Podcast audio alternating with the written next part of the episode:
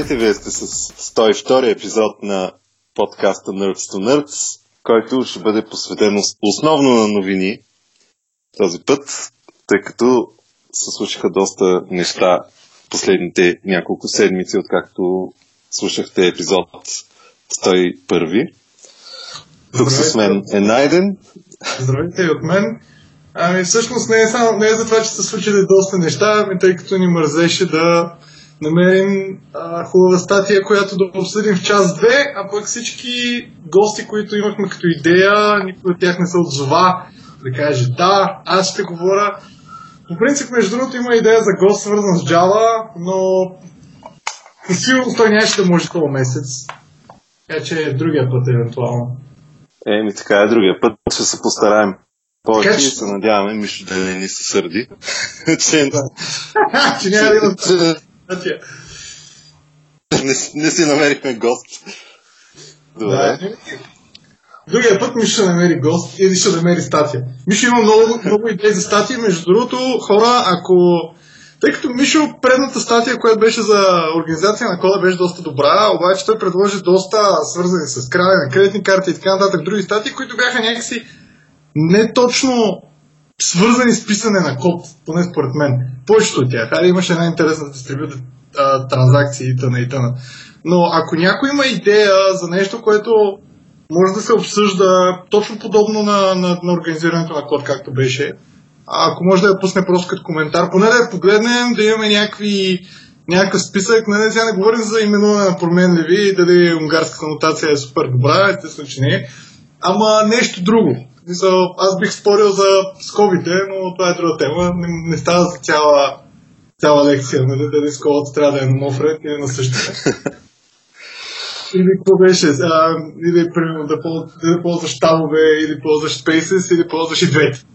Защото примерно, Да. при нас половината девелопери във фирмата ползват таб, половината ползват Spaces, затова форматирането е направено на бот и става супер мазало. Както и да е. Добре, а, да не говорим, че е Да. някой път друго форматиране, но това е друга тема. Добре, ми... Но като сме на тази тема, все пак да кажа, че Space is Forever. Табовете не са окей.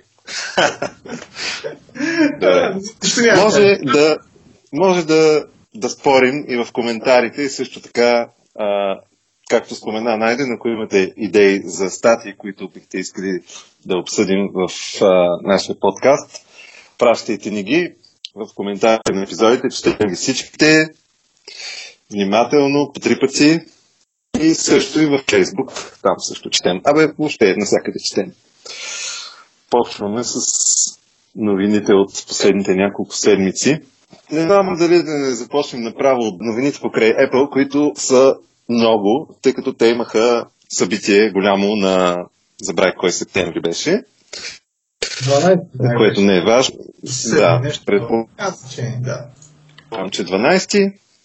В рамките на това събитие то беше едно от най-големите им събития за 2018 година. Там обявиха новите си, новите си iPhone, както и новия си Apple Watch.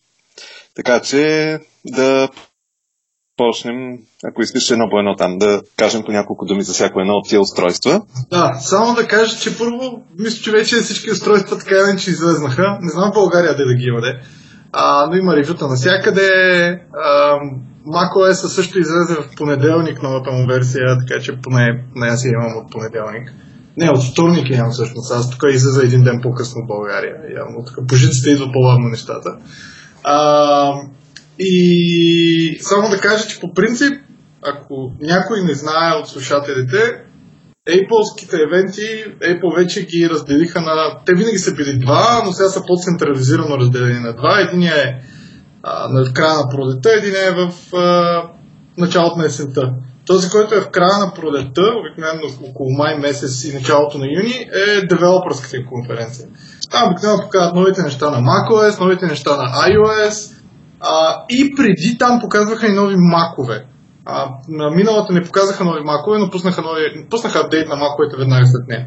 А тази, която е за септември, я оставиха да е consumer oriented. Тоест там се показват някакви девайси, които по принцип са свързани с крайни клиенти, които са непрофесионални, така да ги наречем. Докато тази, която е в началото на лятото, понякога показват и девайси, но които са с някакъв таргет по професионално използване. Примерно iPad Pro пуснаха нали, а, тази пролетната, пролетния им евент, защото уж имаше там пенсия, могат да рисуват някакви хора, които знаят как се рисува.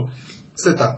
Но на тази конференция, тъй като беше за консюмери, принцип не се говореше въобще почти за никакви фичери на самия iOS или на macOS. macOS въобще не се споменаваше, между другото, мисля. А, да. само, само го показах на един слайд. А, а по-скоро говориха за какъв е новия Apple Watch и какви са новите телефони. Добре, ами първо с Apple Watch, аз естествено съм супер разочарован от него, не че някой съм имал стария Apple Watch, но разликата е, че има малко по-голям екран. Това е, екрана е по-голям. И да. са сложили някакъв нов, те не знам как го наричат, Watch Face ли го наричаха, как го наричат, дето е толкова претрупан и ужасен, че не мисля, че някой нормален човек би го ползвал, има какво ли не на него. Но може би, смисъл, аре, примерно ако си дете, може би би ти харесал, защото то, то първо, че изглежда като детски часовник, второ, че вероятно и деца само ще го ползват.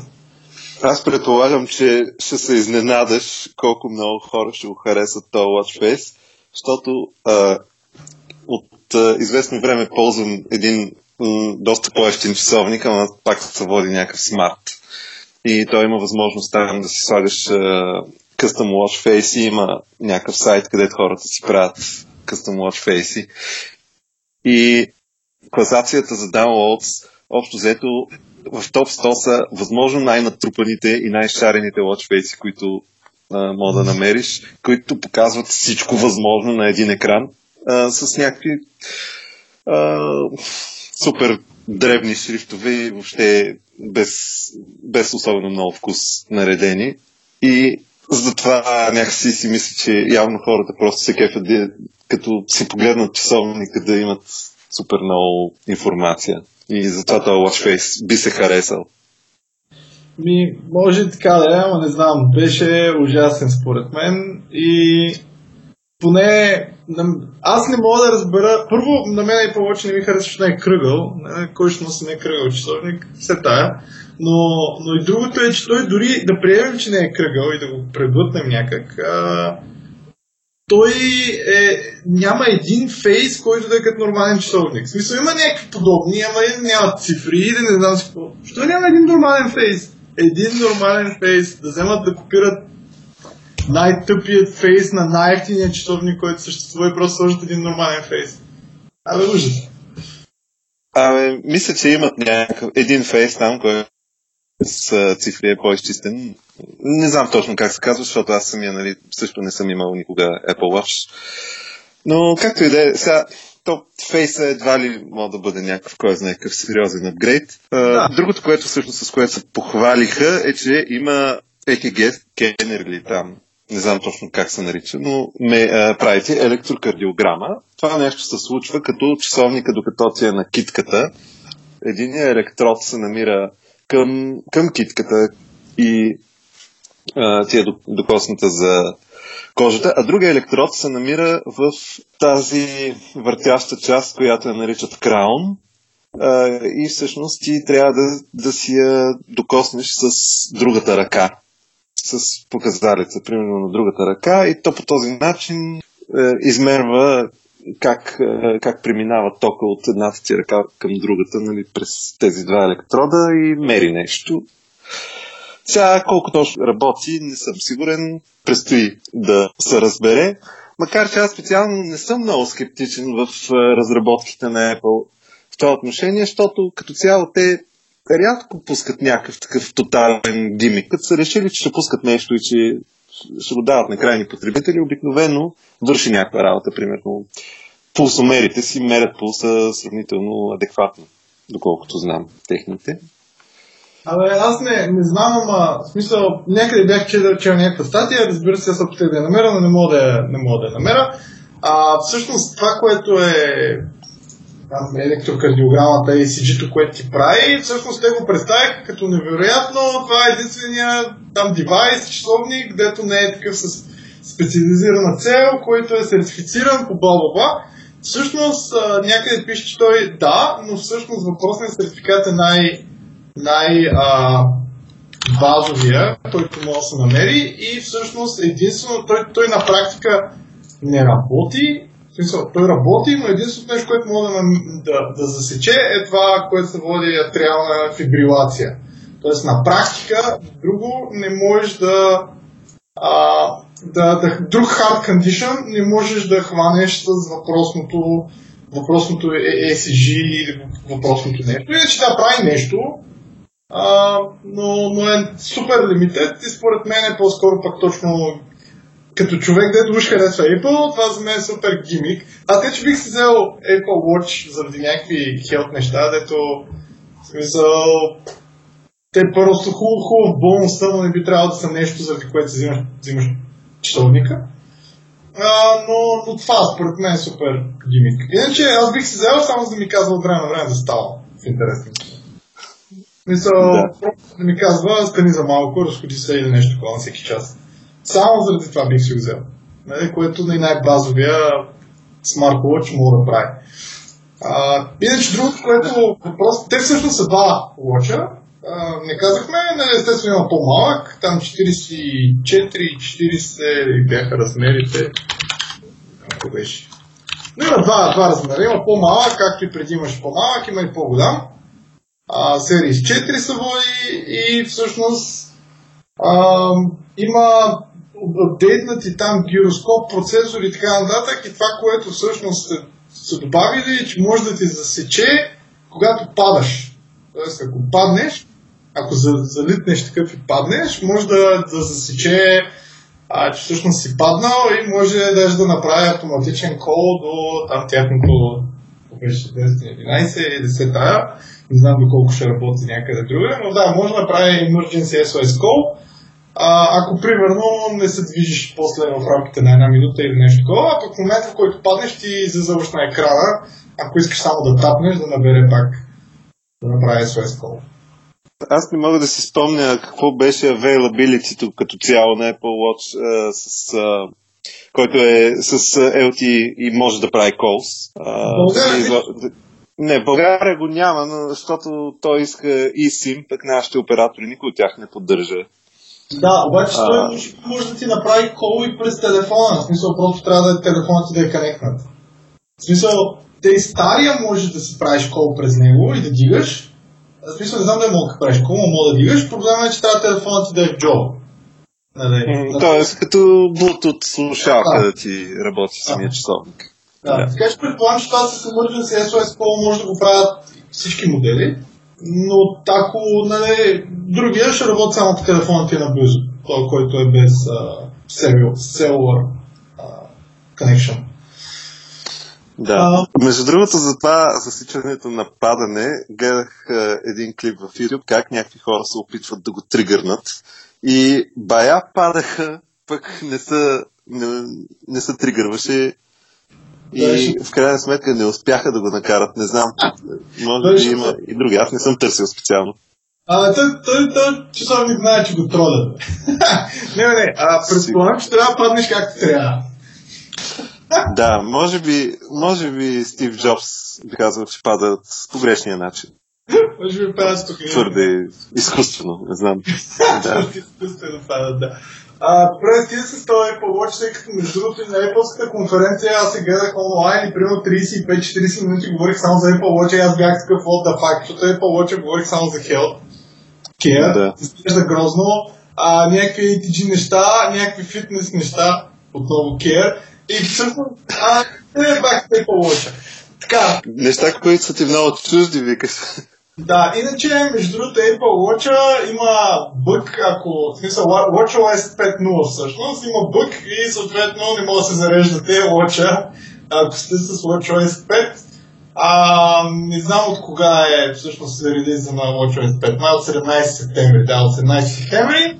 В 5.0.1 Apple са го фикснали, но 5.0.1 не знам кога трябва да излезе, може и да е излезнал вече. Тоест в момента не могат да се зареждат тия часовници, така ли? Май, да. Ама само... Мисля, че вече са оправени. Значи новината е от 28 че в 5.01 е оправен въпросния проблем. В 5.0 е имало такъв проблем, не за всички, но някои хора не са можели да се зареждат часовници от 17 септември. Ясно. Ами, това предполагам, че е било за старите модели, не знам. И ами... да, най-вероятно пак не за всички. Ами аз тук по принцип, да кажем за iPhone-ите, но по принцип с iPhone-ите има същия проблем.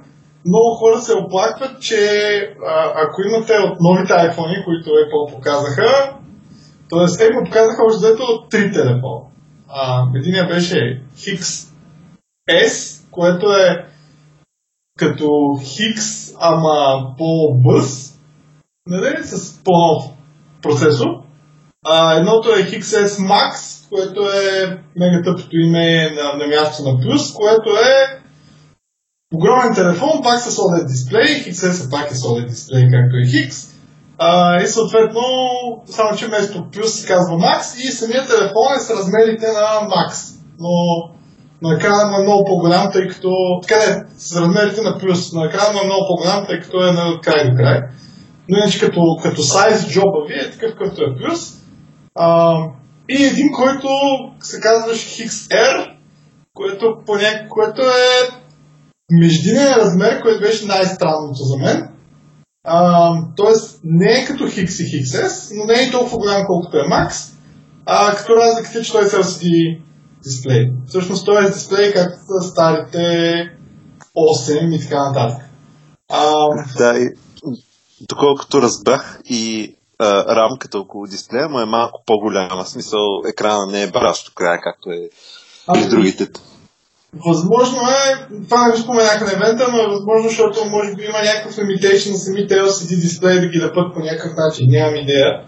Да, аз със, със сигурност това го, просто ги показах един до друг там някакви ютубери, дето бяха поканени и го отбелязаха това, че рамките на LCD модела са по-големи. Да, другото е, че рамките на самите LCD модели са с някакви гадни цветове, реално не са толкова лъскави, не се сливат, набиват се повече на очи, изглеждат по-ефтини а, и също така всички хора супер много се издразниха, имаше супер отрицателен фидбек за въпросите XR телефони, тъй като на практика разделителната, с която идват тези тези екрани, и те са доста, те са големички, е, всъщност не е много голяма, май даже не е Full HD, нещо подобно. Всъщност не е, не е 1080p, така че всъщност на тях не мога да гледате 1080p видео, не най-много да мога да гледате 720p. И всъщност това е май със същата разделителна, какъвто е бил iPhone 6, ако не се лъжа. Не знам, нещо е такова. Ам, или там 5. Май 5. Май 5, точно така. Тези, които бяха преди новия дизайн. Петицата. Да, аз мисля, че мисля, че беше по-зле и от 6 като разделителна. Да, и, и пиксел inch. Да, и всъщност нали, всички казват, че е супер зелен, чуш, нали, като цветове не е толкова зелен. А, в смисъл като, като, като color, а, такова, нали си е някакъв стандартен, както осмислите и другите. Там вероятно има триотон, те не казаха, но вероятно има и всякакви други простоти, които има за тяхните LCD дисплеи. А, иначе за новите телефони, освен че са по-бързи, бла бла бла бла бла. Това, което показаха е, че този, който е а, плюс Макса и той, който е нормалния, имат по две камери отзад. Докато този, който е по има една, но въпреки това всеки от тях може да снима такива портрет снимки, да. които харесват. Аз тук искам да, да, да изкоментирам това специално. Защото цялата тази работа с тия портрети и двете, трите и не знам си колко си камери, сега, защото напоследък даже се говори за телефони с по пет камери, което за мен е комично. Аз дори две камери не мога да оправдая някакси. А, както и да е. При положение, че една от най-добрите камери въобще на телефон в момента актуален е а, в Google Pixel и Pixel 2. И тия телефони са само с по една камера. И при положение, че те още от началото си правят това, а, нали, този портрет мод без никакъв проблем и че като цяло този портрет мод е м- доста повече софтуер, отколкото нали, някаква, някакъв хардвер, който да, да го прави. А, като цяло имам чувство, че тия вторите камери, дето ги вкараха, са просто някакъв гимик. Тук вече, нали... Те, те може би вкарват от втората, в смисъл втората камера фаща някакво дейта, което не се ползва за снимката, но което се ползва за софтуера, който да се направи по ефект. А, е, предполагам, че може би Google просто направи да снима два пъти. И както казах, и в момента на XR е една камера и пак може да снима портретен мод, така че се го докара да и там. А, но това, да. което беше, беше такова, беше впечатляващо, е, че като че можеш, след като си взел снимката, можеш да си а, нагласяш колко да ти е блър ефекта отзад.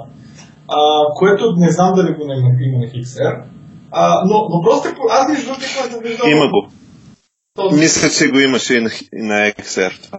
Възможно. Никога не съм виждал Google Pixel 2 на живо, не съм виждал как снима, но мога да кажа, че тъй като съм виждал 8 плюс как снима на портретен мод и снима мега добре. В смисъл, даже аз изглеждам сравнително красив. Така че снима много добре и наистина, нали, за някакви хора, дето да я знам, там качват по Инстаграм и така нататък, то всъщност може би по Инстаграм не е толкова, толкова важно, която е задната камера, но след това може би е, е важно за тях да имат някакъв подобен телефон. Се малко ще кажа един минус на въпросите телефони. Но само да кажа, ще спомена а, то Google Pixel. Не знам как е правен и каква е хавата, но гледах, тествах то Huawei P20 Pro. Huawei да. P20 Pro на тъмно прави такива снимки, които аз не съм виждал апарат да прави. Не се е бавал. На тъмно, да. на, на, на баня, на пълен, пълен мрак, няма нищо блър, няма никакъв шум хора. Не знам какво прави. Не знам колко снимки снима, не знам как ги наслагва, но, но снимките стават все едно през деня, може би не съм толкова кой снимки, но през нощта прави ебати снимките. Не знам какви камери има, въобще не съм бил, само тествах снимки и, и снима епично. Мисля, ако, ако трябва да снимам телефон за снимки, за снимки, вероятно бих си взел него. Просто така е, че програмистите повечето време снимат тъмно и снимаме в тъмно. Но, да. А, а иначе... Ами, той, е, той е точно този модел, пък дето е с три камери. Този 520 Pro. Но, но снима наистина на тъмно. Аз иначе не мога да видя разлика. Но на тъмно, свалики на маги гледах снимките, бяха епично добри. Не мога да повярвам. Аз, в смисъл, тук има по принцип някакъв канон, де не знам вече, Никол, Никол не беше, канон не беше, е то. Но, но примерно с него, нали, там каквото и да нагласяш, аз просто съм си играл е, да увелича това, да намаля това, да увелича това, просто да видя всичките комбинации как снима. Ми, не знам, аз на тъмно никога не мога да направиш някаква снимка. Даже се бях записал, аз не искам да снимам, да е ясно, никога не, не, не, не, не целя да снимам с такова, но ми беше интересно подявате за какво са всичките тия неща и всъщност на мен много често ми изказват хората, като взимам снимка, защото съм отрязал нещо. Тоест не ми беше за това да ме научи как снимам с апарат, но какво да вкарам в снимката.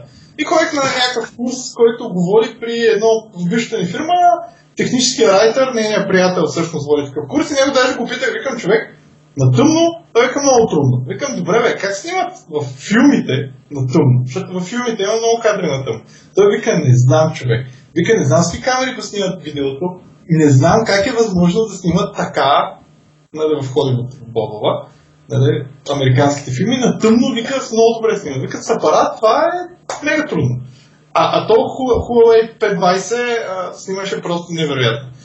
Така както и да е, само да кажа още нещо за предната камера. След като пуснаха iPhone-ите, нали, те там показаха, какво показаха, а, има един пич, той не знам, Unbox Therapy, мисля, че се водиш неговия канал. Да. Той а, беше ползвал, че с новите iPhone Max само, мисля, че бяха, не, с Max най-вече, но и новия XS, ако снимаш с предната камера, ти пуска някакъв Beautify Mode. И то, О, да не мога да спреш. Това не е HDR мода, ми Beautify мод и уж да ти замазва лицето и всъщност да, може би е добре, че не си виждат някакви тупки, унички и така нататък, но всъщност ти предтаква реално снимката. И това не мога да спреш, Apple не са го анонснали. На iPhone X е окей, okay, но на XS и на XS Max просто има някакъв шибан Beautify мод, който не мога да спре, което е супер зле според мен.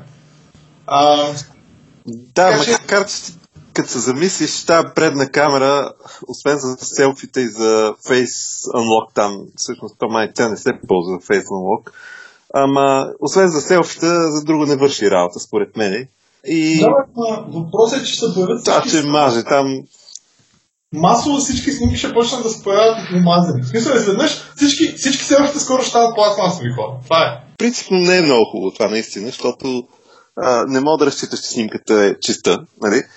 Ама, не знам, ще има много фалшиви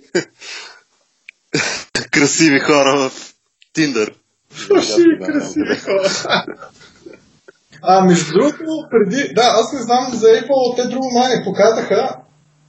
Имаш още нещо за Apple?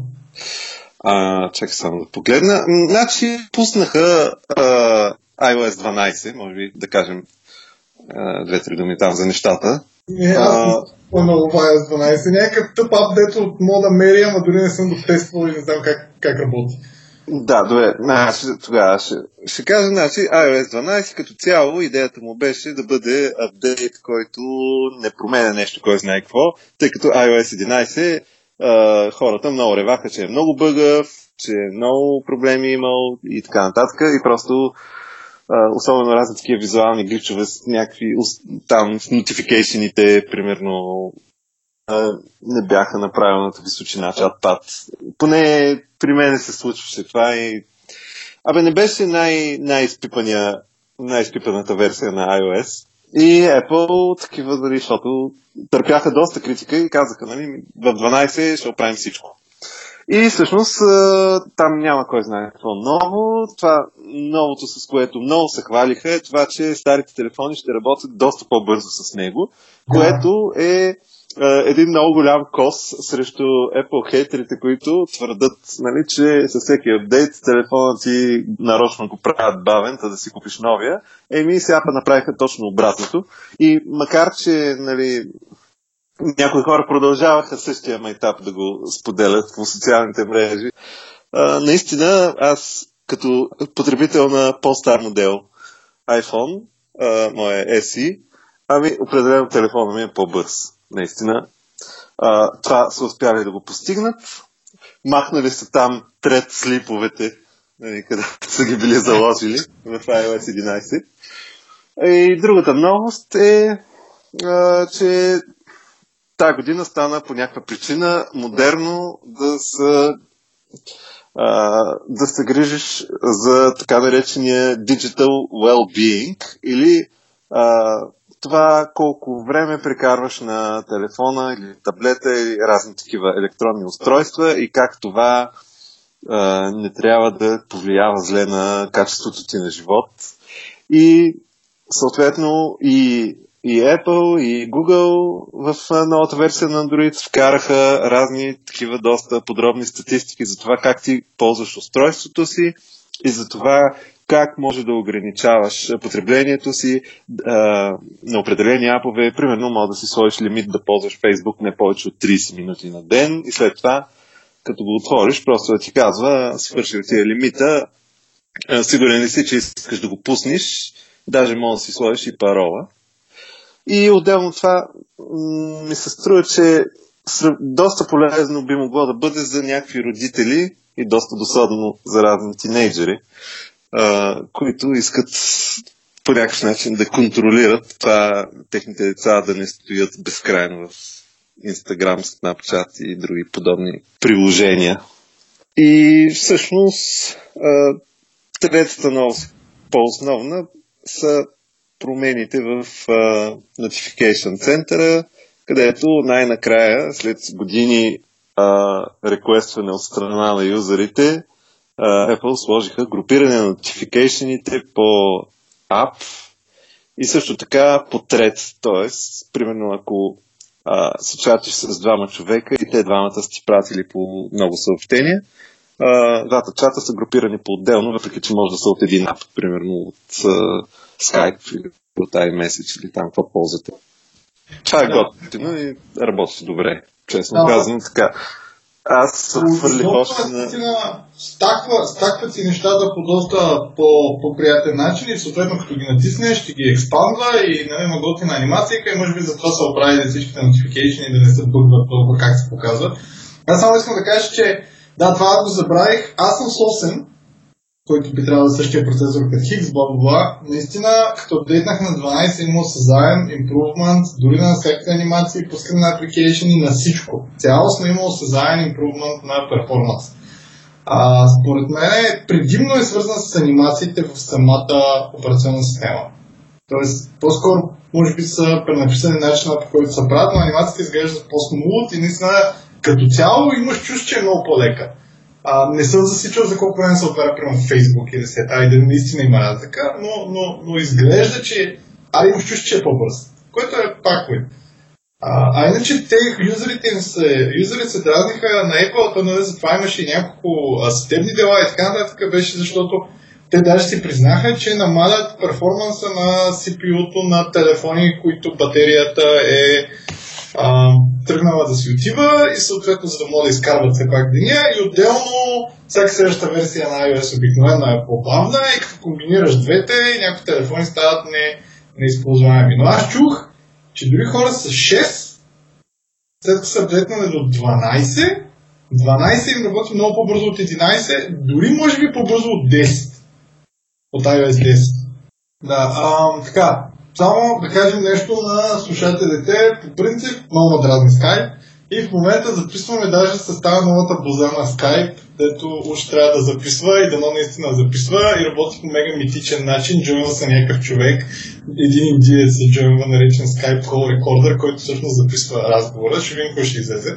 Записва видео, де, ама ние ще отрежем видеото. Не че, не, че има видео. Но аз а, съм супер тотално смятам, че хората, хора спрете да ползват Skype. Мисля, че ние го ползваме за записване. Първо Skype for Business ми се налага да го ползвам от известно време. Това е най-бъгавия ап, който съм виждал през живота си. Screen, Alba, те неща половината момента, че не работят. Джойнваш се понякога към митинг, няма звук. Джойнваш пак, път трябва да чакаш някой човек да те къмфърне, да може да се джойнеш пълна бозая. Направо не мога повярвам, че взимат пари за това нещо даже. Не, айде за това безплатния букул, където ползват само някакви хора, които са били тинейджери преди 15 години, когато Skype е ставал за нещо, окей, разбирам. Ама е такъв буклук, той пак е буклук, защото там пък качеството на разговора е супер зле, но това е друга тема. А, и сега в момента този запис, защото преди, преди малко пробвахме с как работи, той ти праща някакъв линк, след като затвориш, където си свалиш записа. И абсурда беше, че аз като цъкна на линка, първо ми викаше на колко години си. What the fuck? После ми викаше дай си телефона и на имейла. И аз викам, бе, аз гледа работа. В крайна сметка, абе, баш индиец е. И даже не ти казват за какво ти искат някакви неща. От GDPR нищо ми нямат. Тай си тук, кога си роден и къв ти е телефона. Бах ти нахални. А, аз имам чувството, че това е... Има нещо общо с това, че това Skype нещо не е апдейтнат, защото при мен е, не излиза като отделен човек, нали, ми си дава съвсем такъв... А, а, дава си едно съобщение, че разговора се записва. А, значи, аз съм стар Skype, аз съм с версия 7 Skype за Mac, а, като първо, че ми дава, че има някакъв човек, второ, отясно ми пише your conversation is all set up, share photos, messages, bla bla bla, и, и в чат на Reddit пише This is legacy conversation from an old Skype client и не мога да пише там. Супер бъгрил. И всъщност, когато затворим, не получавам линка в този conversation и в този call, ами го получавам във втори чат, на който сме отново аз и някакъв, ти и някакъв Skype call рекордър. Мега зле. Ама и не само това е зле. А, не знам тук сега може би Apple му трябва да блеймваме, обаче когато си апдейтнах, защото аз имам два Mac. В момента използвам един стар Mac, 2014 година, който карам с много стар OS на macOS, с Sierra и общо дето и Skype ми е стар, всичко е супер. Обаче когато апдейтнах на новия, както казах, новия macOS, за който се малко ще говоря, излезе в понеделник, вторник, стария ми Skype, който беше по-нов от този тук, но беше все пак много по-стар от текущия, по някаква причина беше мега бъгър и мега лагав. Мисля, всеки път, като пише съобщение, всяко натискане на символ отнемаш по една секунда да го дроне на екрана. Това е единственият апликейшн, след като апдейтнах Mac, който имаше дилей и лак. Не знам Това е- за дума. Стария Skype ли е бил? Да, бе, един и същ Skype ползвах и на а, High Sierra, който е пак по-нова от тукашната, от тази, която в момента ползвам. Но в момент, и, но в момента, в който апдейтнах Mac и всичките ми апликейшни бяха старите. Нали? IntelliJ IDEA, имам Slack, имам France, имам Viber, Spotify, бла, навсякъде работи. Chrome ROM, но само в Skype, ако тръгнах да пиша после, и всяко натискане на символ отнемаше по една секунда. Можех да звъна, всичко можех да правя, но не и да пиша. И трябва да го апдейтвам за някакъв нов, който изглежда ужасно, направо не мога повярвам как мога да има толкова грозен апликейшн в Mac. Това със сигурност е най-грозният апликейшн, който имам, който всъщност обаче поне можех да чата от него. Тоест, то, то, Mac, то, то, лак го нямаше. Да, аз мисля, че новия Skype за Mac е същия като за Windows, който всъщност е писан на Electron фреймворка и си е веб приложение, така се каже. Възможно. А, е, и който е с едни шарени балончета, предполагам. То а, всеки, който го вижда за първ път е шокиран. Но аз да ти кажа, почнах да свиквам вече с него, да не ми, не ми пречи чак толкова много как изглежда. А, да, аз между другото, тук да кажа, на 1 ноември и съответно 15 ноември на Skype 7, включително и то, който в момента аз ползвам, Skype 7, а, е End of Life уж. Мисъл, ще спрат Microsoft сапорта на Skype 7, който не знам дали ще работи след това и няма да има апдейти или нямам идея, ако ще речеш ще спрат сапорта. Никога не знаеш Microsoft какво значи, че няма за апдейти или че няма работи, но на 1 ноември и съответно на 15 ноември за мобилни а, девайси, Skype 7 няма работи и щем не щем от 15 ноември всички ще трябва да ползваме Skype 8 навсякъде. Този хубав, красив веб апликейшнски Skype, който е гаден син. Ма поне имаш някаква черна тема, мисля. Да, има Е. черна тема. Аз, аз за, за да компенсирам шока, си пускам нея, защото по принцип много обичам черни теми. И като стана въпрос за черна тема, може би да кажеш сега вече за macOS. Да, значи новия macOS Mojave има няколко фичера, които обаче се струват да се апгрейдне, въпреки че един от главните фичери не работи при мен. Въпреки че съм с послед с апгрейднат Mac и с апгрейднат iOS 8 не работи, но anyway. Единият фичер е всъщност, че има така наречена черна тема, която черна тема е много по-добра от черната тема на... Не, въобще не става въпрос на това, което е в iOS, дето да ти обърне там да ти обърне, не знам, я, цветовете към тъмни, обаче да не ти пипа иконите. Наистина е направена много добре, изглежда много добре, наистина е много красива. Наистина, то по принцип в Mac има някакви транс, такива транспарент неща, транслуент неща, как да ги наречем, не знам. Translucent е това, което е едновременно и прозрачно, обаче и замъглено. Да, то всъщност в Mac няма нищо прозрачно, всичко е такова. А, но когато си на черна тема, то си речи как самото транслусен си е друго. Мисля, ти знаеш, че фонта е друг, но направено е както трябва. А, доста от всички, почти всички приложения, които идват от Apple, от на календари, мейла и така нататък, има такъв Dark Mode, така че всъщност този Dark Mode, като си го смените, нали, се сменят как да изглеждат Apple-ските приложения. За съжаление, Skype, някои други естествено не се възползват от Dark Mode, трябва да си го смените ръчно в тия приложения и някои приложения естествено няма такъв Dark Mode, примерно Viber. Нали. А, така че всъщност щете не щете, ще си остане сив. И по принцип е малко гадно, че някои приложения, които нямат Dark Mode, като например Skype, а, те са направени да изглеждат добре с сиво и изглеждат малко гадно, когато част от нещата са черни. А, но, въпросният Dark Mode, аз не харесвам Dark Mode, а, но така аз не харесвам тъмни неща, не харесвам тъмно идеи, да, да, да. А, но, но изглежда добре, изглежда приятно.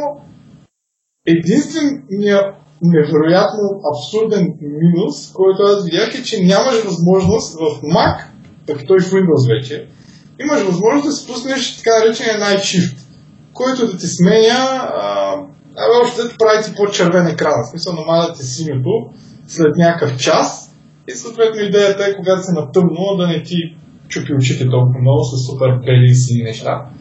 А, Apple добавиха и wallpaper бекграунди, които могат да се сменят сами. Тоест, когато влезе на Night Shift, да се сменя самия wallpaper. Примерно там има една много готина снимка на пустиня на Мохаве, където има през деня, има и през нощта и се сменя сама. Обаче няма да се сменя самия night mode сам. А, така, тук за, за да обясна на хората, които не ползват Mac, Night Mode на Mac не е като на Windows, да натискаш Apply и чакаш по някаква причина 20-50 секунди и после ти кажа, казва рестартирай, защото иначе някои приложения няма даже да чезни.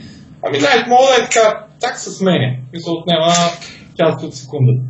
А... Чакай, чакай за... А, това, това на Windows на мен никога не ми се е случвало. Ти на кой Windows това си го пробвал? Сега, по принцип на Windows нали, има, значи, има едни цветове. Ма цветовете не са тема.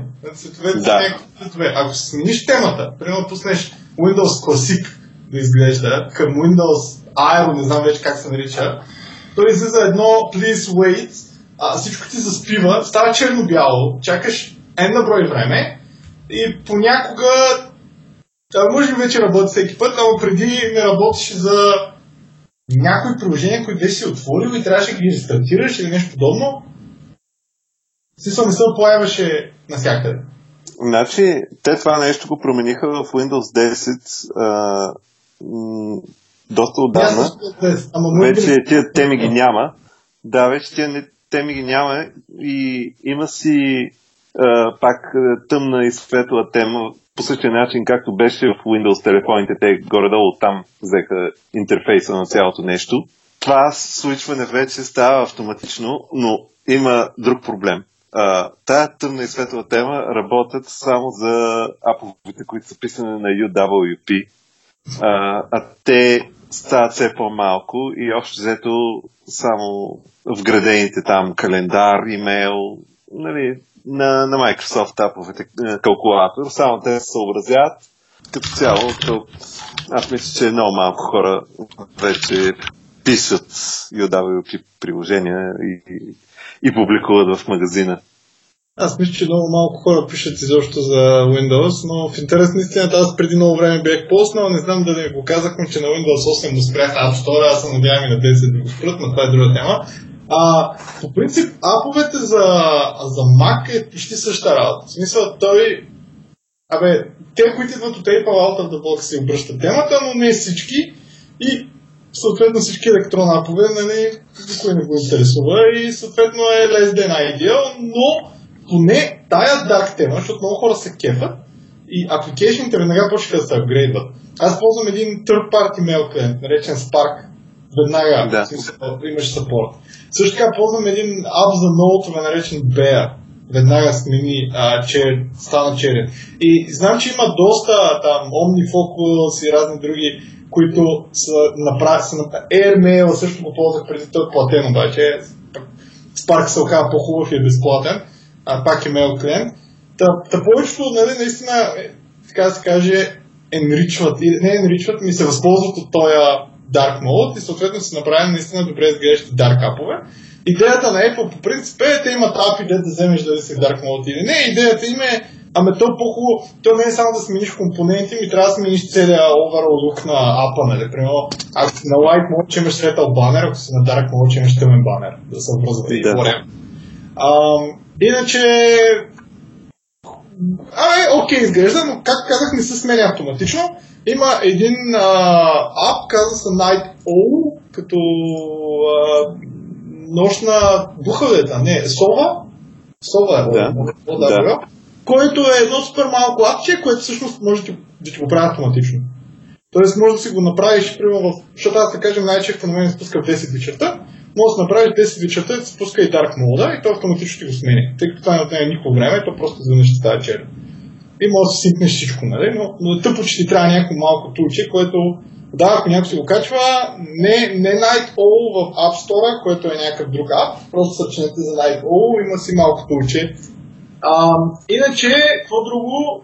Най-впечатляващо всъщност е, че пуснаха а, тестови сапорт на iOS, на iOS application в Mac Съответно, за сега са портнати само Apple-ски апликейшени, а, като те казват, че до година, вероятно това ще е до година май месец, ще анонснат въпросното API към девелопери, т.е. направили са въпросния UIKit или каквото се води за, за Mac, за iOS да върви върху Mac кита, който не знам как се каже, някакъв друг кит. OS кит, да я а, но, но всъщност апликейшните, които идват с Stocks, някакви news, които всъщност никой от нас не мога да ползва, защото само за Америка и Home. Home е готин, защото всъщност ако имате там Philips или някакъв друг смарт аксесуар, а, сега имате същия Home App, който имате на iPad всъщност и на Mac и съответно може да се пускате нещата през, през въпросния app. А, а също така за iOS всъщност не казахме най-важното нещо. Значи най-важното нещо е, че пуснаха един application, поне според мен най-важното, което се казва Shortcuts. То application Shortcuts, да, може да дефинирате Siri shortcuts, които да правят каквото пожелаете на практика. Даже някакви пичове направиха сайт, който се казва Shortcuts.io. Съжалявам за клавиатурата. Shortcuts.io, ми че беше Shortcuts.io, където публикуват някакви не Shortcuts.io. А, Shortcuts.io е. Не. Няма значение. Но... Добре, после, публикуват... после ще го намериш, ще го сложим в бележките. Да, публикуват такива шорткъти за, за Siri и съответно идеята е, че Siri може да кажете нещо с глас и Siri да ви пусне някакво приложение, да направи нещо в въпросното приложение, да направи нещо друго приложение, съответно повечето Apple приложения имат тази възможност, като повечето, нали, примерно Spotify също казаха, че не, не Spotify, а, някакъв друг плеер, SoundCloud, може би, казаха, че също ще, ще, ще се поиграят с него, но идеята е, че да мога кажеш на Siri да направи нещо в друг application. И примерно е удобно, нали, ако примерно искаш да пуснеш някаква песен, да мога да кажеш, пусни ми или песен в Spotify което в момента не можеш. С помощта да. на шорткъти, да. Между другото, аз също, също искам да кажа малко за шорткът, защото а, да. така, поиграх си с тях последните няколко дни и всъщност установих, че много ми харесват. А, хубавото при шорткът е, че не е задължително да са обвързани с Siri, т.е. можете да си сложите примерно widget там в, а, при widgetите, където да имате някакъв брой шорткати, които най-много използвате и направо да си, да си натискате, да си ги изпълнявате оттам, без да се налага да си говорите с телефона, защото все пак много хора се чувстват малко некомфортно все още да, да използват а, гласови асистенти. Особено пък ако си на някакво място, където има повече хора, примерно аз като съм на работа, си цъкам по тези шорткати за да си пускам разни неща. Примерно направил съм си един вид като профили а, от едновремешните телефони. Нали? Като, като си дойда вкъщи, цъкам си at home, шортката и пускаме се Wi-Fi, спираме се Bluetooth, някакви такива неща, които са за вкъщи. После като излизам, пък си натискам back, нали? спираме се Wi-Fi. Между другото, много бях щастлив, когато открих, че това е възможно, защото аз по принцип съм супер недоволен от начина по който направиха контрол центъра по отношение на Wi-Fi и Bluetooth и това, че реално е, като църкаш не ги спираш изцяло, ами само ги дисконектваш. Мен не ми харесва този начин на работа и макар, че Apple пуснаха специално една статия, в която обясняваха как това е абсолютно излишно действие и че как тези неща не хъбат батерия и така нататък. Мен ме дразни да знам, че, че всъщност те не са спряни. И а, с шорткът, всъщност, това нещо може да си го направиш а, много лесно, да, да си ги спираш наистина. Та така, всъщност това, което исках да допълня, е, че не, не са задължително обвързани с Siri. Може и също да си сложиш икона, а, така, която, като, а, като икона на ап, но не ми харесва чак толкова много, защото тя отваря някакъв браузър и вече браузъра изпълнява шортката и, и става по-бавно. А с уиджетите става просто светкавично. Натискаш и веднага. Веднага се изпълнява. Няма грам лак. Добре. Аз в принцип от Apple май нямам, нямам друго, поне аз не се сещам. Аз имам само, може би, 5-6 новини, така че ако искаш давай ти, те могат да са повече свързани с някакви игри и някакви други работи. Добре. А, значи аз само ще изстрелям набързо още една-две новини за Apple, за да приключим вече с тях. Явно това стана от бая Apple епизод, ама просто има новини покрай тях. Едната е, че най-накрая прескочиха границата от 1 трилион долара market capitalization. То беше за кратко. След това пак се върнаха малко назад. Сега, сега в момента точно не знам как са. А, но за някои хора това беше доста голямо събитие, защото преди това не е имало компания, която струва над 1 трилион долара в света. Друго, друго, само да видя, тук имах още, още една новина сякаш. А, да, че вече са спряли да слагат донгъл за слушалки в новите айфони. Тоест, вече очакват всички хора да ползват Bluetooth слушалки. Чак сега, на последните iPhone, значи на 8 и X и бла бла бла, слушалките са с Lightning порт накрая. И да, но това те задължава точно тях да ползваш. Да, ма не. Тя ги ползваш с... А, значи, така. Има по принцип няколко донгъла. Има донгъл, който е за нормални слушалки към Lightning port, който донгъл не е бил в последните iPhone. В последните да. iPhone имаше от Lightning port към 3,5 мм, ако не се беше ли така? Или са Значи, значи в последните, а именно iPhone 10 и 8, донгъла беше а, Lightning към 3,5 мм жак, т.е. можеше слушалки, които са с жак, да се ги включиш в телефон, който е, в Lightning порта на телефона и да ги ползваш. И ти, примерно, ако си купил някакви по-хубави слушалки, които обаче са с жак, примерно, защото си решил, че няма ги ползваш само с телефона, не ще ги ползваш вкъщи, евентуално с таблет или с нещо друго. А, сега вече трябва специално да си пазаруваш донгъл, за да ги ползваш с новите iPhone. Което... Да. Да, създава някакво неудобство според мен за някои хора. Може би не е за твърде много, защото а, всъщност не съм сигурен колко от хората слушат нещо на телефоните си често. Това би било интересна статистика, но познавам доста хора, които слушалките им стоят абсолютно неразбаковани.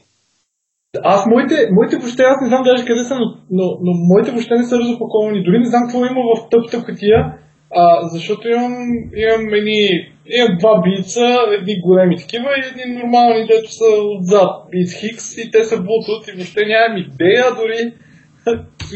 Защото в момента, в който си взимах 8, аз много страх, че не мога да ползвам нормалните слушалки и си купих едни слушалки за 100 долара, тогава 130 май бяха тия Beats Hicks и аз само тях ползвам.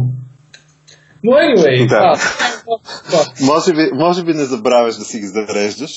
Аз, за съжаление, забравям редовно да си зареждам моите, които са с Bluetooth и, и толкова често ми се случва просто по средата на където съм тръгнал да, да ми изгаснат и да се ядосвам, нали, че, че съм забравил да ги заредя. Но в този момент поне се радвам, че на моят телефон все още имам жак за нормални. Да на то на а, те са такива малки слушалки, дето нямаш, нямаш кабел с тях. В смисъл, те са само Bluetooth. Така че ако не си ги заредил, гориш. В смисъл. Да. Кабел няма. Добре. добре. Еми добре, айде, стига Apple. Може и да сме пропуснали нещо, обаче аман вече ти Apple, айде. Да. Аз тук имам някакъв, някаква новина, че Spotify си инкризват а, лимита за download на песни аз даже не знаех, че има такъв лимит, но новия е 10 000 песни. Кой би свалил 10 000? Предният е бил 3333 по девайс. Мега ами... странната новина, но... Да, аз, аз специално това не го ползвам, защото имам твърде много мобайл дейта available в плана ми, въобще не ми се налага. То, между другото, Spotify, не знам дали знаеш, той си кешира а, нещата, които да, слушаш най-често и си ги държи на девайса щеш не щеш. Така че използва интернет връзката само за да верифайне, че си логнат и че не слушаш на друго устройство и, и това е, после вече не дърпа това, което е кеширано. Е, да, ма ако аз примерно всяка седмица слушам Discover Weekly, Discover Weekly всяка седмица е различно и там нямам такива 5 минути е дръпнало и не знам, аз някакси успявам да се скъпа интернет. Както и да е. Те някои хора, между другото, оплакваха, че Spotify се им расте размера, защото което е мега, мега, мега тъпо. Ако, ако примерно си цъкне на Discover Weekly, да ви се сваля автоматично, тъй всяка седмица е ново, но то никога не трие старото. И всъщност, поне на iOS, вие не можете да си изтриете по никакъв начин това. Не, можете, ако си махнете application и го сложите на ново, не знам по друг начин да не можеш. Но, но е мега, мега тъпо, защото всъщност един място се свършва заради Discover Weekly, нали, което се сваля всяка седмица. Аз мисля, че това е нещо, което по принцип ап девелоперите трябва да се грижат за него, а не крайния потребител. Тая история с това да свистиш кеша и да се грижиш, въобще да мислиш за такива неща като крайен потребител, на мен не ми се струва правилна и според мен ако има някакъв такъв проблем, то трябва да бъде в градинката на Spotify и всеки друг ап, който трупа по този начин. Спомням си едно време на един Android телефон, бях видял, че Instagram беше пораснал до 7 гигабайта, което беше просто е, чудовищно за тогава. Нали. Говорим за, примерно, за преди 5-6 години. Той сега е чудовищно. При положение, че в Instagram снимките са някакви супер, хипер, ултра малки и с лошо качествени, да си напълни 7 гигабайта. Да. Ма той има ами, да... Ма то тогава пък нямаше. Добре. Да. Да, да, сега ще направя един транзишън, защото точно за Instagram споменахме и имам тук една новина, че а, като, също като Google и Apple, Facebook и Instagram също сложили някаква настройка, откъдето мога да си гледаш колко време ги ползваш. Интересно ми е колко хора въобще са заинтересовани от тия неща и биха ги ползвали активно. Ама явно това е тренда на късната 2018 година. Аз между другото имам една за Spotify. Тук е излезнала новина, да. че а, Spotify започна да тракват такива family а, акаунти, които не са family. И като цяло, в смисъл, аз съм такъв акаунт, въпреки че в моя акаунт има и family, какво но а, горе-долу те карат да си конфърнеш хоум адреса с GPS location, което е мега абсурдно, защото аз откъде не кажеш ползвам Spotify GPS, аз мога ползвам някъде без GPS. Също така, откъде не къде цялото фемили живее на едно и също място. Смисъл, може и да го имат в, в изискванията, ама ами... кръстат, да го кръстат тогава хоум, а, а не фемили. Не, може би, може би има някаква логика за защото то по принцип family аккаунт идеята му е примерно а, съпруг и съпруга, децата, нали, които се предполага, че живеят на едно място или поне събират се редовно. Да, Но ако това наистина... Ако това стане вярно, ще, ще трябва да ходя на гости на Мишо, защото аз съм с него в family аккаунт. Няма нищо, Мишо и без това кани. Мен ме беше канил да ходим да играем на, на нещо. Има даже компютър за гости, ама аз така не съм ходил. О, добре. А, има такъв. Еми, добре. Но ако получите имейл, че трябва да си конфърмнете адреса, съответно очаквайте, че после ще ви каже, а, че имате две или три седмици да си, а, таковате, да си конфърмнете GPS локейшена, иначе ви спре въпросния Spotify Family което е мега, мега гадно и в момента, в който това стане и във връзка с това, днеска получих спам имейл, не знам колко хора са го получили, ама до 3 месеца безплатни Apple Music. Вече мисля, че мога и да ги пробвам даже.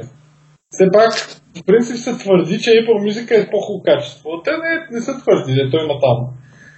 А, между, между другото, точно във връзка с качеството, пък а, наскоро гледах а, един клип, където някакъв дет разбира повече от аудио от нас, беше записвал от Spotify, от Apple Music и от не мога си спомня коя беше другата услуга.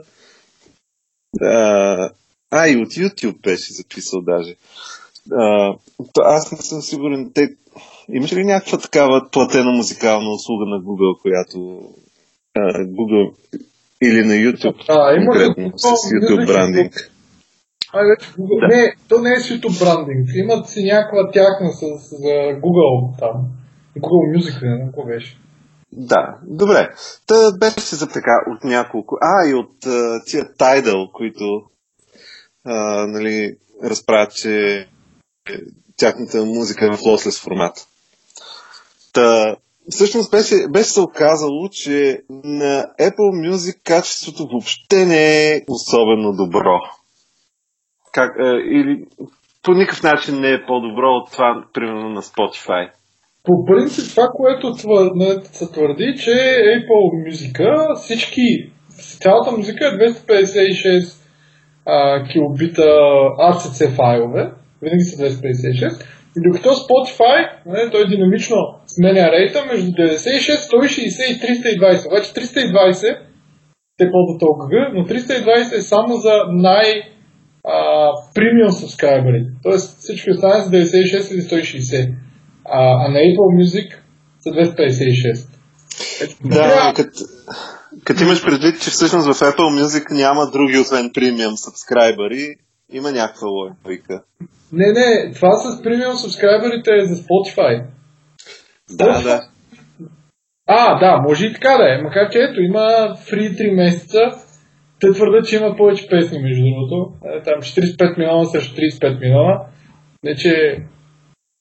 Да, точно тия 10 милиона може би са нещо, дето ще, ще ми липсва, ама аз всъщност веднъж търсих нещо да го в Spotify, но не помня какво беше. Anyway, де, аз ако, ако Spotify ми спрат фри плана, няма пълно Spotify. Ако отворим. Така да е, ако ми се Family плана имам предвид. А Apple Music достъпен ли е в България? Да, би, би трябвало да е достъпен. Трябва просто сега трябва, но би трябвало да е достъпен цената в принцип е и съща. Въпреки, че на Spotify, не, на Spotify точно така, цената е и съща. Това са 9,99.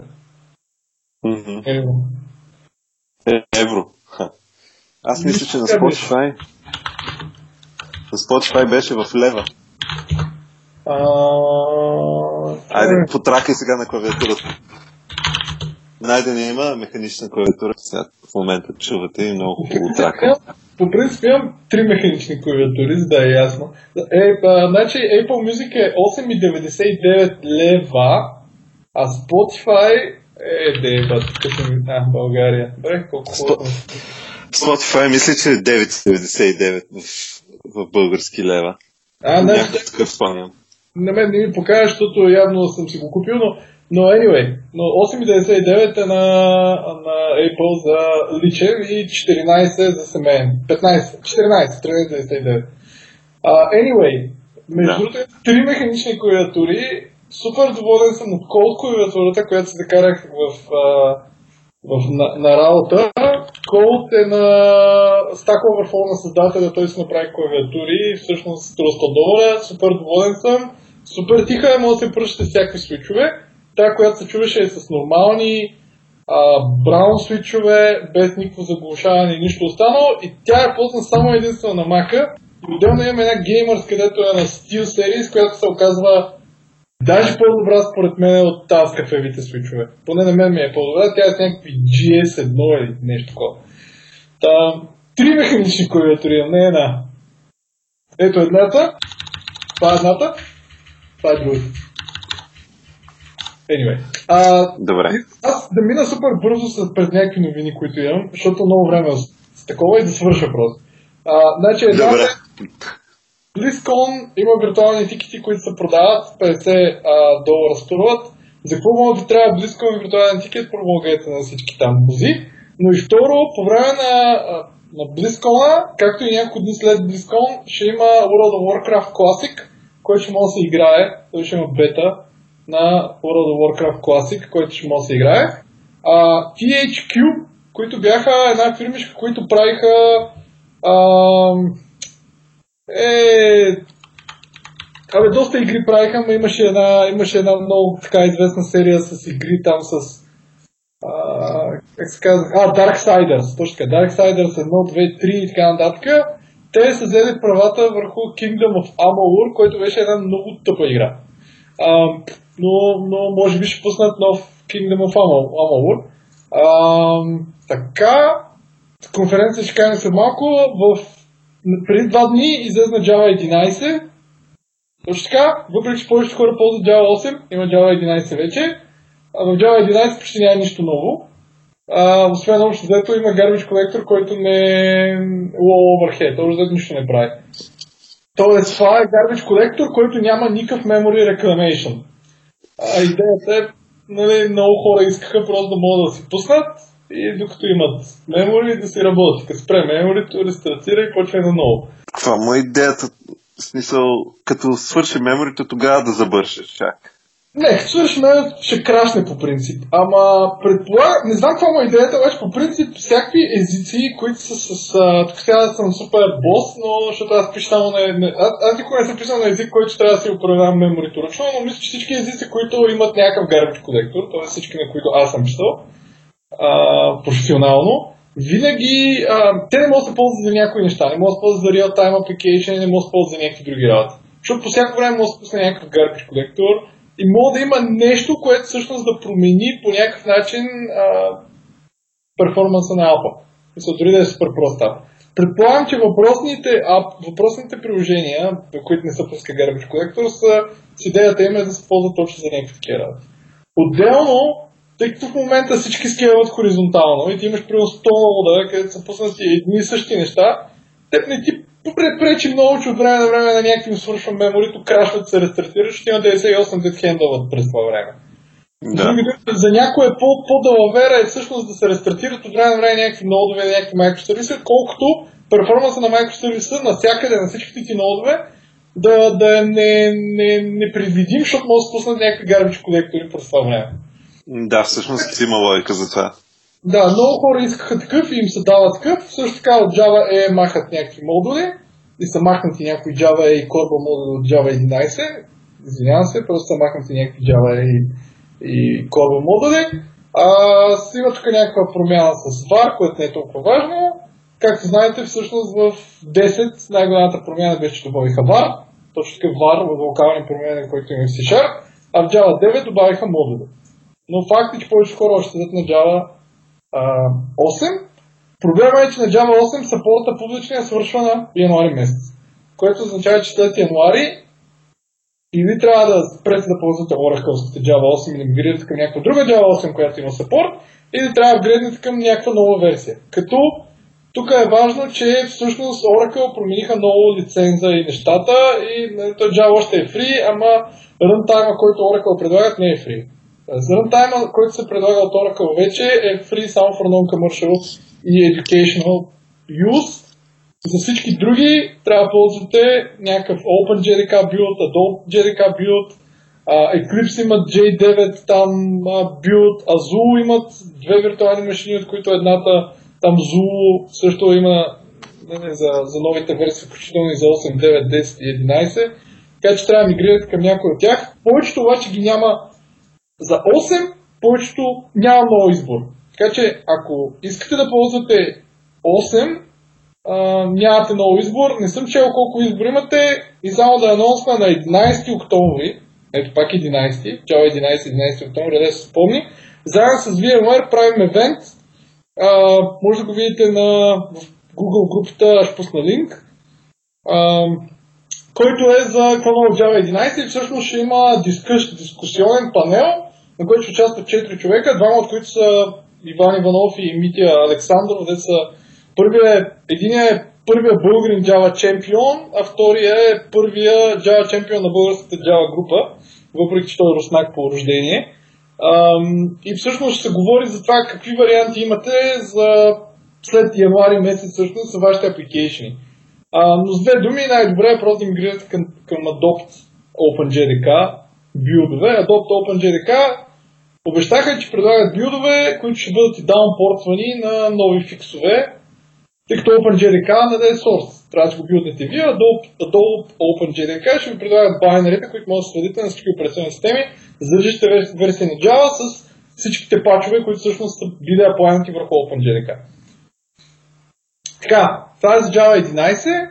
А, също така излезна една мега яка игра преди няколко дни. Казва се Pathfinder Kingmaker. Значи името е тъпо. Pathfinder се оказа, че са някаква поредица от игри. Това е Kickstarter проект, това е Old School RPG, по подобие на uh, Pillars, of, там, Pillars of Eternity, или как се казваше, и по подобие на, на Baldur's Gate и така нататък. Много красиво изглежда, с Unity Engine е правена, аз съм супер впечатлен. Готина е играта, с комбата е такъв палси, палси плей, а, изомет, изометрична и изглежда много яка. И последното нещо, всъщност, освен, че, нали, само да кажа, че освен 11 октомври, когато има евент за Java 11 в София, заедно с VMware, а, на 18 октомври ще има и Java Бира и на а, 16 ноември ще на Oracle User групата конференцията, обикновено я правят в правец, може да погледнете кога, от 16 до 18 ще бъде. Там има доста теми, свързани с дейтабейс най-вече, но обикновено има и някакви Java теми. Но предимно са свързани с база данни. Давай, ти си.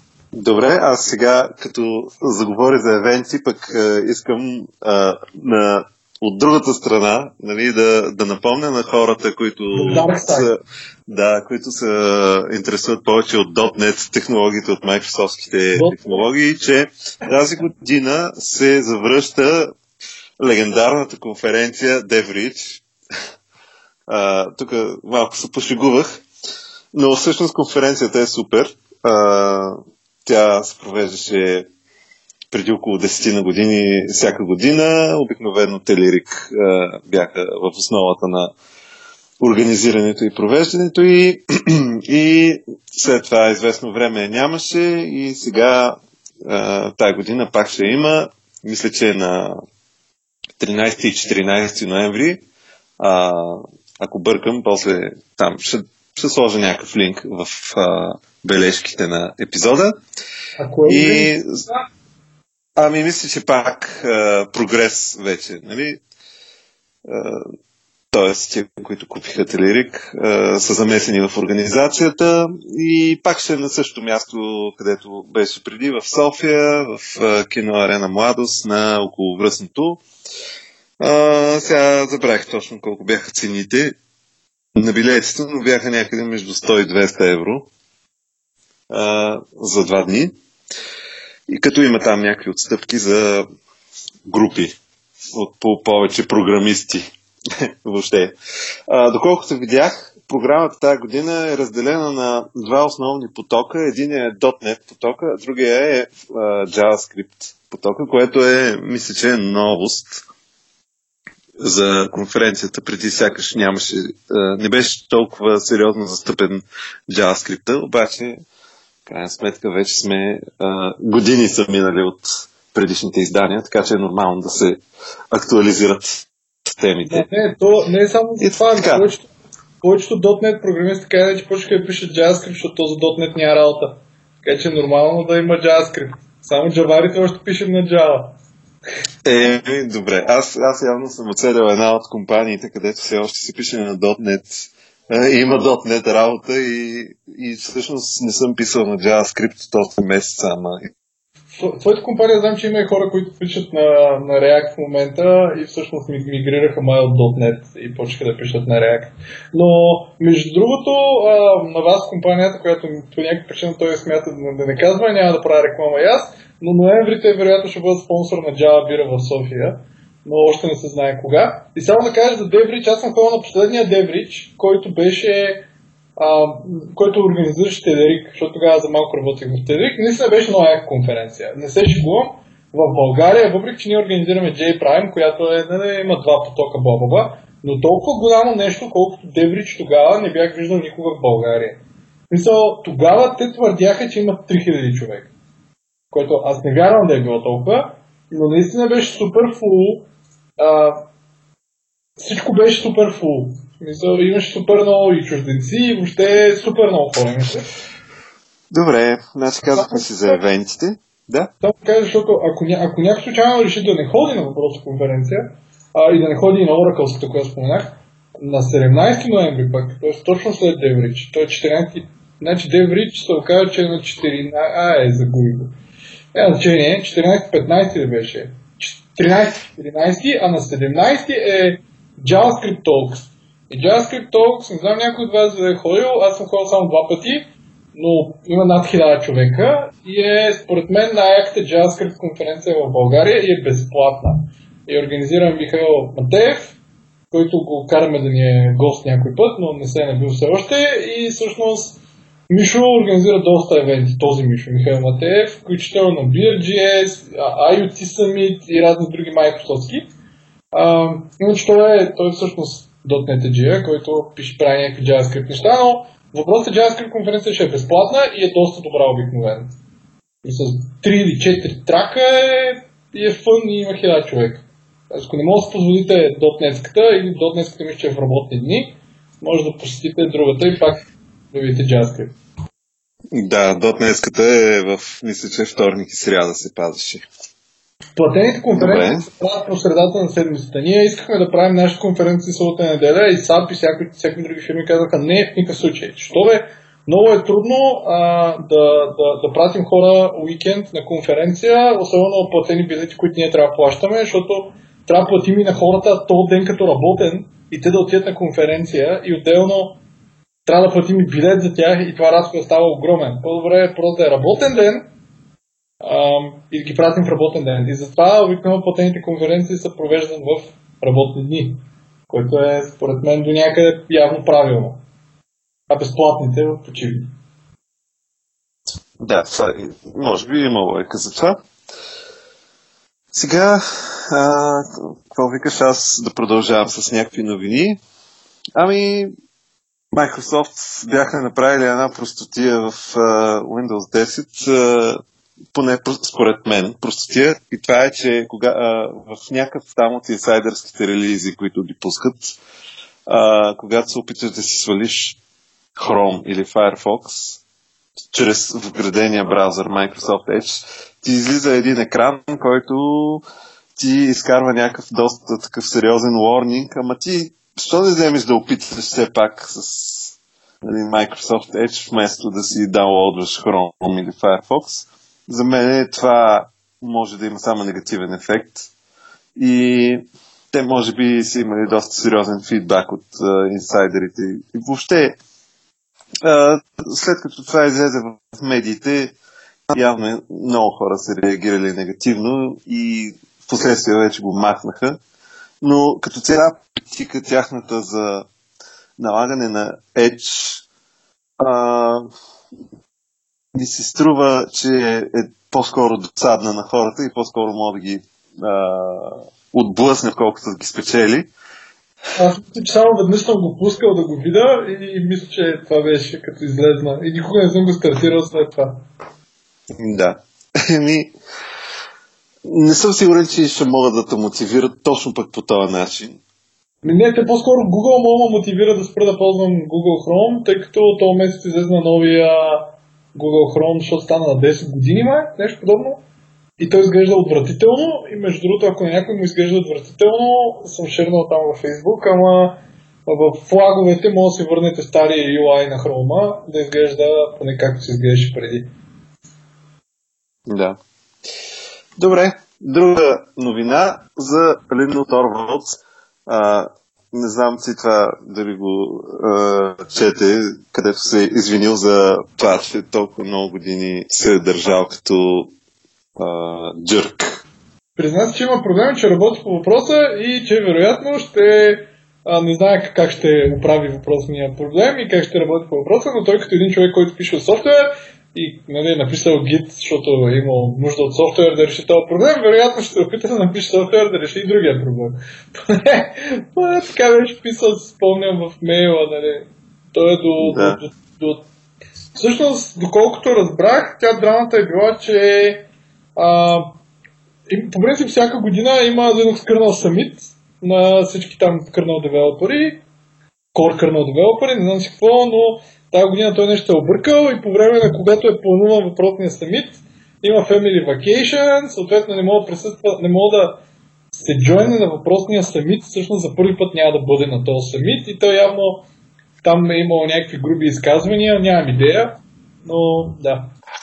Имаше доста крайни изказвания на някакви хора, че едва ли не, това ще бъде края на Linux. Ще видим. Става нещо интересно там явно. А, друга новина, сега не знам колко ще ги интересува нашите слушатели, ама Амазон обяви 11 нови устройства, които са как, а, общо взето тяхната Алекса вкарана в, в каква ли не е форма разни говорители, там спикъри, по-големи, по-малки и така нататък. Това много ми е интересно. Аз, между другото, при излизането като цяло на, на това нещо Amazon Echo, което е с Alexa, някакси бях скептик, че въобще някой ще тръгне да го ползва и, и го виждах като някакъв експеримент. Явно съм грешал, защото не знам дали защото е достъпно като цена, ама явно се продава. И явно Амазон е, имат много мерак да наливат пари в това и продължават отново и отново да пускат а, нови генерации на най-различни устройства, деца с това. Включително сега обявиха даже някаква смарт микроволнова фурна. и която чрез, чрез Alexa може да я управляваш, да, да прави разни неща. Т.е. слагаш продуктите и на телефона си или там на, на смарт спикъра казваш Алекса, изпукай ми пуканки. Та, та такива неща се случват там. За Fortnite исках малко да, да кажа как а, понеже нали, е, е, едно от нещата, които така покрай пускането на Fortnite за всякакви платформи а, нашумя въпроса с това, че PlayStation не позволяват кросплей на Fortnite с други конзоли, други платформи изобщо. Те по принцип това за, за PlayStation е традиция да, да се правят, че нали, кон, кон, конкуренцията не съществува и че и да не позволяват такива неща. Обаче тук специално много хора бяха ядосани, защото като излезе Fortnite там за iOS и за Android, вече някакси нуждата от това да може да се играе с един и същи герой и вкъщи и навън, нали, примерно като излезеш и си играеш на телефона или като идеш някъде на, на екскурзия, нуждата стана доста по-голяма, недоволството стана доста по-голямо и в първи момент Sony се опитаха да е, се опънат на това и излязоха с някакви такива изказвания как е, не го, не го позволяват, защото uh, PlayStation е най-доброто място за игра на Fortnite. Нали, един вид, ако играете някъде другаде, бъркате. Uh, обаче, като цяло, това още повече бакфайрна. И накрая, е сега преди няколко дни, доколкото разбрах, вече са съгласиха, да, от преди три дни е новината, съгласили са се да направят кросплей с Xbox и Switch. Аз всъщност да. Значи, не покрай излизането за Android, може би, а по-скоро за Nintendo Switch беше големия шум, който се дигна покрай липсата на кросплей. Но това е последен. С хората искат да си играят с е, приятелите. Какво значение кой на какво играе. Аз имам 5 човека, където играя, ще искам да играят тия 5 човека.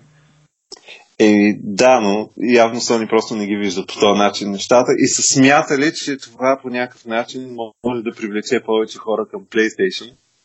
Обаче, според мен, това не е баш така, защото ако, ако реално мога да играеш на сумаци други устройства и кросплеят ти работи, що да избереш точно PlayStation. Реално хората, които са, са започнали играта и са играли там известно време, те са се почувствали най-най-прицакани от това, от това тяхно ограничение. И така, а, някакви шефове на Инстаграм, всъщност основателите на Инстаграм са напуснали след а, дълги години под крилата на Фейсбук. Доколкото разбрах нещо са се издразнили, и сега ще видим какво ще става с Инстаграм. По принцип го харесвам и ми се ще да не, да не се налага да, да, Аз много... да сменяме, ама... Не съм сигурен какъв му е таргета на Инстаграм, между другото днес се регнах. В смисъл, аз няколко път съм се регвал и винаги беше толкова ужасно, че винаги си го, си го изтрих след един ден, но не пак се регнах отново защото общото видях, че има такова, но е, да, някакви места, дето може следваш, да ти имат снимки на някакви места. А, и там има това Traveler или каквото е, дето ти показва 50 хиляди места, защото аз много често като отида някъде нямам идея къде да ходя и какво да видя, защото никога не съм сърчвал нищо за въпросното място. А, но anyway, Ма, но не съм наясно аз какъв е таргета. Какво беше? Някои хора казваха а, фей, а, не, Twitter е за умни, Instagram е за красиви, Facebook е нито за умни, нито за красиви, нали? Еми, не знам, таргета съм аз. Примерно. аз специално го харесвам заради това, че заради сторитата, които открадна от Snapchat, защото ми хареса идеята за това да постваш някакви неща в интернет и те да не остават поне лесно достъпно.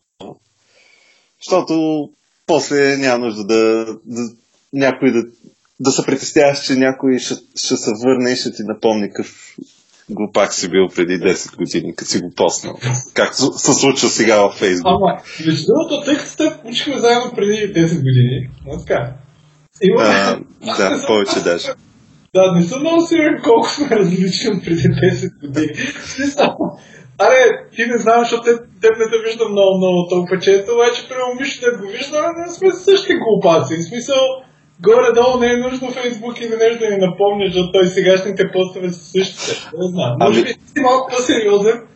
И... А, не, не. А, същ, същите, на, то, всички сме същите глупаци, просто ще трябва някой да ни напомнят да се депресираме още повече. Ами, само ние може да си напомня. Защо трябва да има доказателства за това? да, като кой беше, там няма, няма казвам кой, но един човек, който ни преподаваше Java и така нататък, беше разправил как някакви хора са го снимали, защото ние бяха направили статия в Drill и така нататък, той беше разправил как някой го беше снимал как тича гол по някакъв по-крип и вика тази снимка, ако се появи някъде в интернет, няма да е много добре. да. И последното, което имам, всъщност е новина от днес, от вчера, че Фейсбук пак им хакнали а, някакви, някаква доста стабилна бройка профили а, и откраднали credentials, доколкото разбрах. Да, и става въпрос за 50 милиона юзера, което така доста Абе, май непри... са... неприятно за тях число. Да, май не са откраднали credentials, само да кажа. Значи това, което са направили, е има едно в Facebook View S Edicois. И те са намерили проблем в това, с което са успяли да се се логнат като 50 милиона човека, без да им дадат паролата. Това, което Apple са направили и всъщност направиха вчера е логаутнаха абсолютно всички, които някога са ползвали VOS. Не знам дали са тия 50 милиона или не. А, и съответно, нали, не е нужно да сменяте паролата, просто трябва да се логните на ново. Mm. Еми, може, макар че тук става въпрос за аккаунт credentials в статията, нали, да върчичета. Ама може да изляза някаква нова информация, че не е баш това. Или да не съм дочел което също е възможно. Добре. Аз а, имам тук няколко, между другото, дето ги изкопах. А, едното е тук е доста смешно, като говорихме. OnePlus по принцип правиха някакво сърви, за да, да махнат headphone джака. Всеки искаше да остане, обаче въпреки това няма да го има в 6T. много яко. А, другото е OnePlus, анонснаха, ще правят телевизори, между другото, такива смарт TV-та, не, не като Apple TV, истински телевизори, ще видим какво ще направят. Uh, Razer на 10 октомври трябва да се покажеш новия Razer Phone. И честно казвам, аз тъй като аз Apple телефони много не ми харесаха, като се чупи моя, ако не са пуснали нови Apple телефони, вероятно няма да взема Apple телефон. Но Razer Phone е един вариант. А, и също така излезнаха тестове, аз не, не, не съм сигурен, мисля, че никой не, не говореше за това, за а, RTX 2080 и RTX 2080 Ti, които са новите новия Generation видеокарти на Nvidia. Като цяло, може да го гледате, но като цяло перформансът не е много голям на, на, на Full HD, т.е. на 1080p. Т.е. ако сте с 1080p монитор, изкефите на 1080p гейминга, имате 1080 в момента или 1080 Ti, няма нужда да апгрейдвате за някакви 10%, но при 4K гейминга разликата е огромна, почти двойна. А, с други думи, може да не е двойна, но над 50%. С други думи, ако искате да геймите на 4K монитор, а, вероятно а, по-добре е, е, може да апгрейднете. Сигурно следващите карти са по-добри, но 2080 са доста добри. Специално за това. И другото е, че всъщност а, аз не съм много сигурен, защото нямам много, много контакт с геймери, но това, което съм чувал е, че в момента 1080p де факто се ползва от всички, но никой не му са кефи. Това, което е 4K и UHD-то, е, никой няма видеокарта за него, така че никой не го ползва. Но супер масово се ползва 1440p, което говори от QHD, 2560 на 1440. И такъв монитор 2560 на 1440 не е много лош, защото а, дори да имате, примерно, Mac, аз имах един такъв монитор, може да си пуснете в а, такъв те Mac, нали, имат High DPI мод, където ползват пикселите да изглеждат по-добре шрифтове и така нататък, мога да пуснете 1680. Мога да пуснете даже 1920 на 1080. Така че ако сте 2560 на 1440, може да жертвате част от real estate и го пуснете 1920 на Mac, така че нещата да изглеждат по-красиви и всъщност да геймите на 2560. А, и ми ви трябва 2080. Та, това е малко такова отнасяне.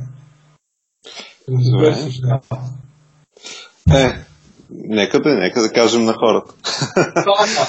че не се знае кога ще начуят пак. Сега виж като да. разказки, като каже, нямате втора част, говорихте час и половина.